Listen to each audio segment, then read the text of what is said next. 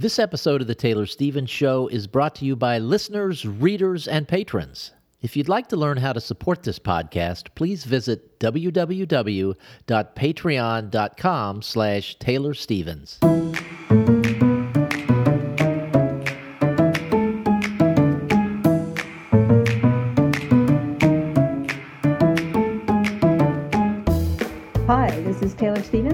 York Times best-selling and award-winning author of kick-ass international thrillers, and this is the Taylor Stevens Show with my good friend Steve Campbell. We are kicking writing in the butt, one word at a time.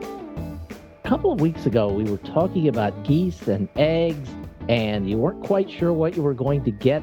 Is this like a Ferrari situation where we may never find out what's happening, or, or did you get some resolution with this? There's been some resolution. so, um, what I was saying before was that the, the geese have all just been one big happy flock, even though there's more than one breed of geese. And so I really had no idea what was going to show up in the eggs, like were they going to be, you know, idea. And so it's finally happened. The every little Christmas present is beginning to open itself, and I am uh, disappointed. I don't know how else to put it. So I have the Chinese geese, and they're prolific layers, and I've always had a really good hatch rate with them. And then I have the buff geese, the American buffs, who are the one they're the, the ones that I love and the ones that I want more of, but they don't lay a lot. And so far, the only one of their eggs that I know is their eggs that has gotten close to hatching didn't make it all the way through. So all the geese that are all the little goslings that are hatching are either Chinese geese or a mix of Chinese and buff. And what this tells me is that the the eggs that the Chinese geese are laying, they have good, they've got strong genetics. The babies are healthy. Um, they've got the vigor that it needs to get all the way through the incubation process and get themselves out of the shell. But whatever those buff geese are laying, they're worthless. they're not making it all the way through. They're either not fertile or they're not um, strong enough to get all the way through to to the lockdown, which is what happens when in the last couple of days when you just don't touch the incubator and just lock it down and let them do what they do. And if they do make it into the air cell, they're not making it out of the shell. And that's very, very disappointing, but it is what it is. And um, so I'm hatching plenty of babies, just none that I want to keep. So every single one wow. of them is going on to another home. And eventually I'll get to where whatever I have left, I'll um I'll give a few to the these guys out there so they have some babies, but I don't expect that anything I give them will last long because it's just a it's a rough and tumble world out there out in the wild as a goose. So anyway that's that's where it's at. And that's a story for another day. Yes. All right so we have uh, q&a again today yes, and last do. week we were talking about character expectations so first question for this week um, not a character expectation question but a character question should characters be fully formed in your mind before you write them? Well, I would be an absolute hypocrite if I said anything other than no, because my characters are never fully formed before writing them. Uh, the best that I do for myself is I have a sense of who they are at their core ish um, what what it is they want what's driving their choices in this particular story so because I know that there are particular plot points that we're going to hit along the way. And for those to make sense, they have to be driven by the character. So I spend a lot of time asking myself, why would they do this? What makes them want to do this? What is, are they afraid of? What's the worst thing that can happen if they fail at this? Those types of questions. So, in that sense, I do have a sense of the character. But I find that as the story progresses and those characters are the the the the story itself, the plot points of the story start to become more the plot points of the story start to become more um, solidified. Things start to congeal. and the characters are forced to make decisions. Sometimes it's just the little everyday decisions. You know, what are they going to do with their time in the waiting periods between things? You know, how did they decide to do this or that? Those types of small little character decisions, what makes them laugh, what brings them joy. Those are all parts of character that I find come to the surface through the writing process. And if I had to think that stuff out and form the character fully before I ever started writing, I would never start writing because I can't envision it or feel it, see it, sense it, any of it until the character is actually thrown into that specific situation and I have to articulate what they're doing and why. I, I can't I can't do all of that in advance because I don't even know all of it in advance. So, as far as I'm concerned, no, your characters don't have to be fully formed before you write them. You just have to be sure that as you write them, you are consistent in how you form them. Do you as you're writing is do you reach a point where you feel like oh i really know this character now or is that the end of the book before you go back and start the second draft? You know honestly i don't think that i ever really fully know a character until i'm challenged on that character. So when i wrote the informationist i learned as much about Munroe from reading what readers wrote about her and the way they responded to her as I did in the writing process. And each mm. book, it's become a little bit more and a little bit more. And so the way I know Munroe now is so much deeper and uh, alive and real than I knew her four books ago. Each each the more I write her, the better I know her, if that makes sense. Okay. Next question. This is a, this is an interesting one on a couple of different levels. Can a story be good if it doesn't have an underlying message or a particular theme? I think I'd also be a hypocrite if I said anything but no. um, it took me a good long while, uh, five books maybe, before I even began to understand what theme was. And so, I mean, if you've read the earlier books that I wrote and enjoyed them, well, then that's the answer to that question. Can a story still be good? Yeah, obviously, because I didn't necessarily have an underlying message or a particular theme.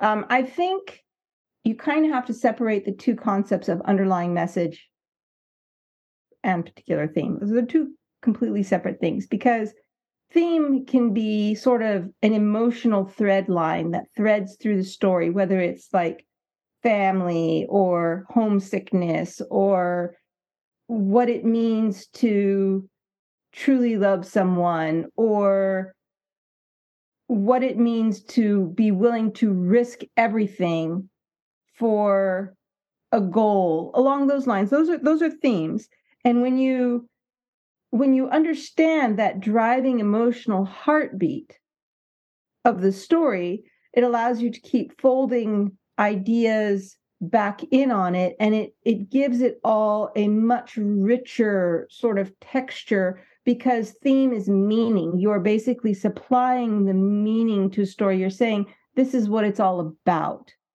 And you don't have to be heavy-handed about it at all it's just in your word choices and in the way the character thinks about things. And it's so subtle that in many cases, people might not even realize what's happening. They just sort of feel this richness coming through the story that brings them a sense of completeness or joy or satisfaction from from the story and that's all going to come from a unified theme but you don't i i didn't know that and if there was a theme in any of my stories it came accidentally um, and it came from consistency and trying to not be scattered and and go all over the place with what was happening and just sort of directing the character's thoughts in a specific direction and i would have done it to keep the plot coherent, to keep motives coherent, to keep all the the threads into the same braid. But it wasn't because I was thinking, oh, this is what the story is about.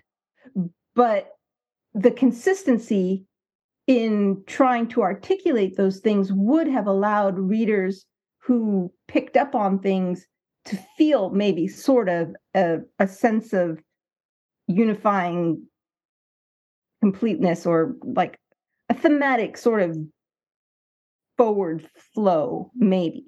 That's theme though, but underlying message is something completely different. That's almost like you're preaching at the the audience or you're trying to to hammer a specific point.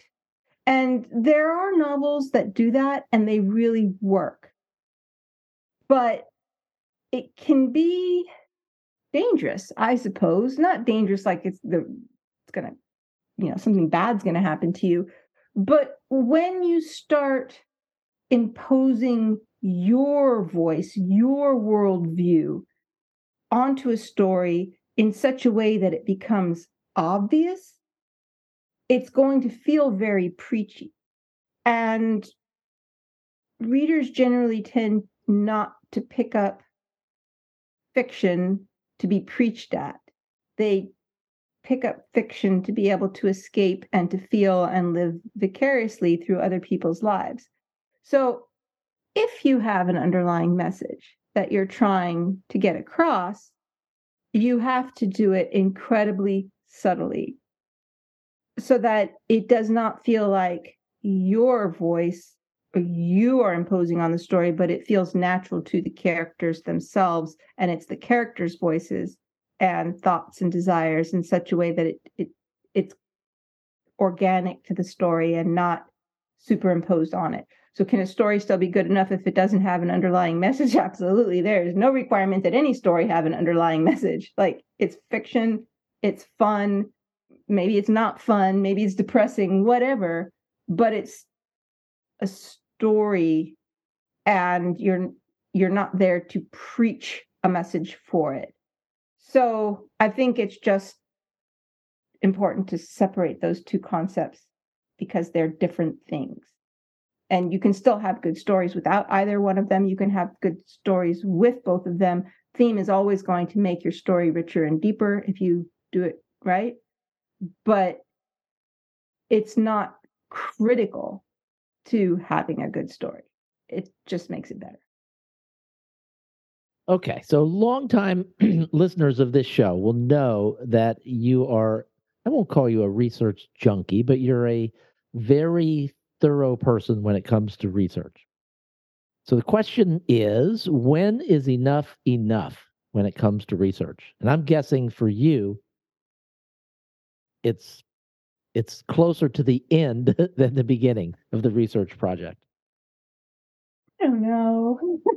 Well, it's always going to be closer to the end because when enough is enough, then you stop, right? Um, but I think that my take on it is enough is enough when you know exactly as much as you need to convey what needs to be conveyed in that particular scene without overburdening the story with details, with unnecessary details, and without being so under researched that you say things that are ridiculous on their face. So you need to know just enough to make sure you know what you're talking about. And that's going to depend and, and change and vary based on what it is you're researching. If you're researching a location, then you you need your settings you need the feel you need to understand how the place feels you need you definitely need a sense of culture because a location is not the buildings and it's not the layout of the city and it's not the the vibe of the downtown scene or whatever all of those things are necessary to convey the environment but a location is its people a location is its heartbeat. A location is what brings it to life. And ultimately, that's going to come down to culture. So I would spend way more time researching the culture of a place, learning the ins and outs of how introductions are made, how women are treated compared to men, what's the appropriate way to enter the household of somebody that you're visiting for the first time. Those real tiny, subtle things that make you look like a real outsider when you don't get it right. Those are the things that interest me when I'm researching about a location because you're going to find that type of stuff in the body movements in the the little action beats between between dialogue and whatnot to me that's far more important to get right than what a street looks like if a building is in the right place i make up a lot of that stuff anyway it doesn't really matter unless you like writing a guidebook that somebody can actually go walk down the street and see the building that you were talking about. But if, for example, there is a particular building that plays a key role around the story, let's say a bell tower in a specific city from which so much of the drama comes from and the the conflict and that that that bell tower is a huge part of the story then I would spend time researching its history and try if I can't visit it in person, I would try and visit it in person. But if I couldn't, then I would try and and almost build a 3D model inside my head so that I could be accurate in describing what was happening to it. But I would go that far, as far as I needed to be accurate to the to the scenes that take place and no further. Because anything beyond that is it's not going to show up in your book the readers aren't going to know whether you researched it or not you're you're only doing it for your own peace of mind that you're you're delivering accuracy um, there are times that i've researched things that have been fascinating and i've fallen down rabbit holes reading about it but i'm not i can't call it research at that point because it's way more than what i would need for the story that i'm writing all i'm really doing is educating myself entertaining myself, learning things for the sake of learning, but it's not really research. That I crossed that research threshold a long time ago, and now I'm just down a rabbit hole. So enough is enough is when you have exactly what you need and nothing more. Sometimes it can be a little tricky to figure out how much you'll need because that comes with experience. I would say that too much is better than not enough because the more you know, the more you're able to tell when you're not when you're not being accurate and accuracy is important to me. When you haven't done enough research and you just throw things out there and you don't know what you're talking about, that can be kind of embarrassing, especially if your readers call you out on it in public. So I would, en- enough is enough when you know exactly what you need to fulfill that scene and maybe just a tiny little bit more than that. Okay, this next question I'm going to add to it. So I'm going to read the question and then I'm going to ask my own question, and then you can go back and answer the question. Okay. My finished work is about 15,000 words too short for my genre. To salvage the story, I'll need to make it longer. How do I do that? So that's the question. My question would be how tightly do we need to adhere to what we think the expectations are for uh, genre length? Okay, that's an easier question. okay. So I would how tightly you need to adhere to it depends on what your ultimate goal is. If you're going to be your own publisher, then that's your call. You you can do what you want. I don't think readers are as fanatical in their expectations about genre length as we imagine they are. If you're trying to get your book published traditionally through a traditional publisher, then it matters the length of the story to the genre matters a whole lot more because the publisher themselves are going to have expectations of what fits within their branding i guess or how they operate. Um, you you generally once you cross a certain word count threshold uh, have an easier time erring on the side of a too short story than a too long story because the longer a story is the more words it has the more expensive it's going to be to do everything regarding that story. More expensive to edit it, to copy edit it, to publish, to um, to take it through the the preliminary steps of proofreading and all of that, and then more expensive to publish, more expensive to ship, or it just goes on and on. So to have a story that comes up a little bit short on genre expectations is probably going to be an easier thing to deal with than to have a story that that shows up longer than than the expectations and that's for traditional publishing. But if you are your own publisher then you get to make that call and i don't i don't really think it matters quite as much. But as to the the question about having a work that's about 15,000 words too short how do you make it longer? That's a that's a tough one because in my opinion it's far easier to cut down a story that's too long than it is to to beef up a story that's too short. And it's real easy unfortunately to try and increase that word count by throwing in extra scenes or you know just adding in stuff that doesn't really matter to the story. I think readers are going to feel it. I remember before i even i don't even know if i'd even started writing the informationist yet i i was uh, back then i would buy books at garage sales and then turn around and sell them on ebay to try and supplement our very very very meager income and I didn't usually read the books because, you know, busy life and all that, but every once in a while I would. And I, whenever I would do this, I would always try and buy series. So, like, you know, six books from a single author is a whole lot easier to deal with than just one.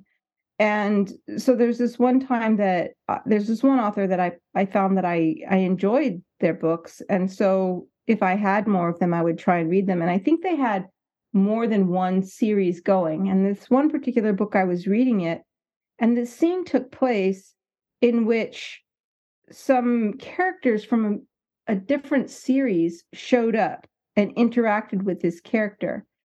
And and some stuff happened. And I remember at the time, and this is long before I knew anything about story or you know making sure that every scene deserves its purpose and all of that um, I remember thinking, I don't understand the point of this. Why why was this here? Because it didn't have anything really to do with the um, the story at hand. It just tangentially so. And these were characters that I recognized from elsewhere, but they didn't really play any role in this story either. It was just this one off scene where they showed up and tiny little bit of it helped to to direct what happened next. And I, I remember thinking, I what, what is this? It, it felt so out of place. And looking back on it now, like, I have no idea still why that scene was there. And I don't know that the book was coming up too short, but I would say that that's the type of scene I would expect to see in a book that was coming up too short and the author's mm-hmm. just, mm-hmm. you know, kind of scrambling and trying to find content to fill it. And I would say, don't do that your readers are going to see it, they're going to notice it, they're going to feel it. So, what would I do if I was coming up short? I would focus on character and I would create perhaps a subplot that involves the character, involves character, and maybe adds a bit of tension or drama to the main storyline in that it is stealing the character's attention away from this main storyline and causing there to be conflict elsewhere. Something along those lines instead of trying to create more out of what already exists and then making it feel like mm. fluff and thriller perhaps create what didn't already exist that can add on to what's already there. And it feels organic and perhaps even increases the tension. Another possibility depending on genre is to increase the number of red herrings that the the characters go through to get to where they need or um, throw up a few more roadblocks make the line from a to z a little more zigzaggy along those lines that's sort of i think how i would approach it but it's really hard to say because i've always had the opposite problem in that i always have too much story and i have to cut it down Well, let's say that's the issue then. So you've got that someone is like you and they have too much story. How how should they cut it down and do it in such a way that they don't shoot themselves in the foot? Well, you know, I think it depends on what is making the story longer than it needs to be. When I was writing Liar's Legacy, which if you've followed this um this show for any length of time, that book just it almost destroyed me. I I still cannot bring myself to go and read it, even though I personally think it, character wise and story wise is probably one of the funnest, most entertaining stories I've ever done, maybe ever will do. The writing process of it was so brutal that I never had more than a chance to do two drafts on it. And I know that two drafts is not my best work and and just the shame of that has made it so that I I just can't bring myself to write it because I'm afraid of how bad it is. But when I finished the first draft of that book, I was 20,000 words over count and I had to cut 20,000 words out of it and I couldn't see the forest for the trees. I didn't even know how I would manage to do it, how to figure out what was important, what could get cut. I was a mess and I didn't have any editorial guidance to work with at the time. And so I started from the beginning.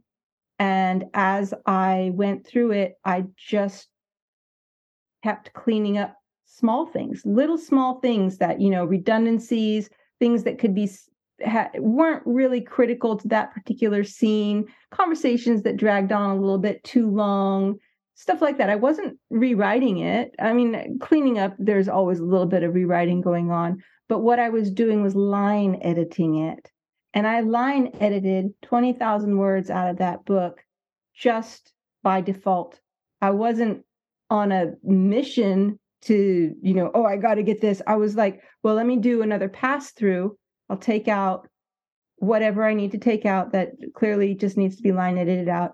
And then if I haven't gotten enough cut, then I'll go, I'll already have, I'll, the whole story will be fresher in my mind. So I'll have an idea of how everything's fitting together. And then maybe I can cut a few scenes, but I never had to get to that part. I just, uh, just through cleaning it up and tightening it, I was able to get 20,000 words out of the story. So that's always going to be my first suggestion is line edit your shit. That will definitely cut down word count it just, you know, 10 words here, 20 words there, five words here, it adds up. That if that has failed, like you get whatever you can out of the line edit, and then you go back again and you start looking at it from the sake of is this critical to the story? Why is this scene here? What is the purpose of this conversation? And based on the reasoning for why it's there, then you work uh, you work on shaving off whatever doesn't serve the purpose of that scene and you just try and do it in such a way that you're not cutting out things that link thoughts link ideas or that show up later that was a foreshadowing that you forgot didn't you know that connected later on just try and spare yourself from that but you can take a lot out of a story just from that type of cleanup that you may not ever even have to cut scenes. Now, if you're 50,000 words out of count, over count,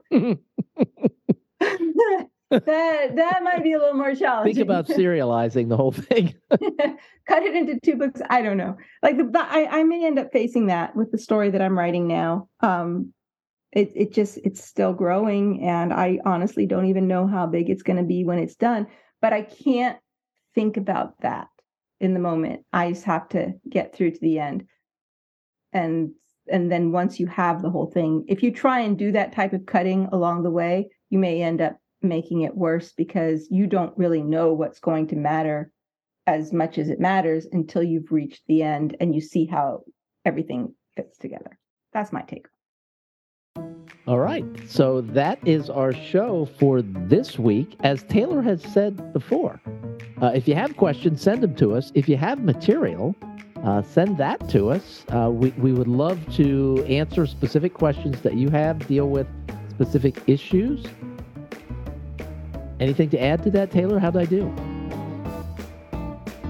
No, I'm. You said it all, and you did great. Thanks for being here, guys. We will see you next week.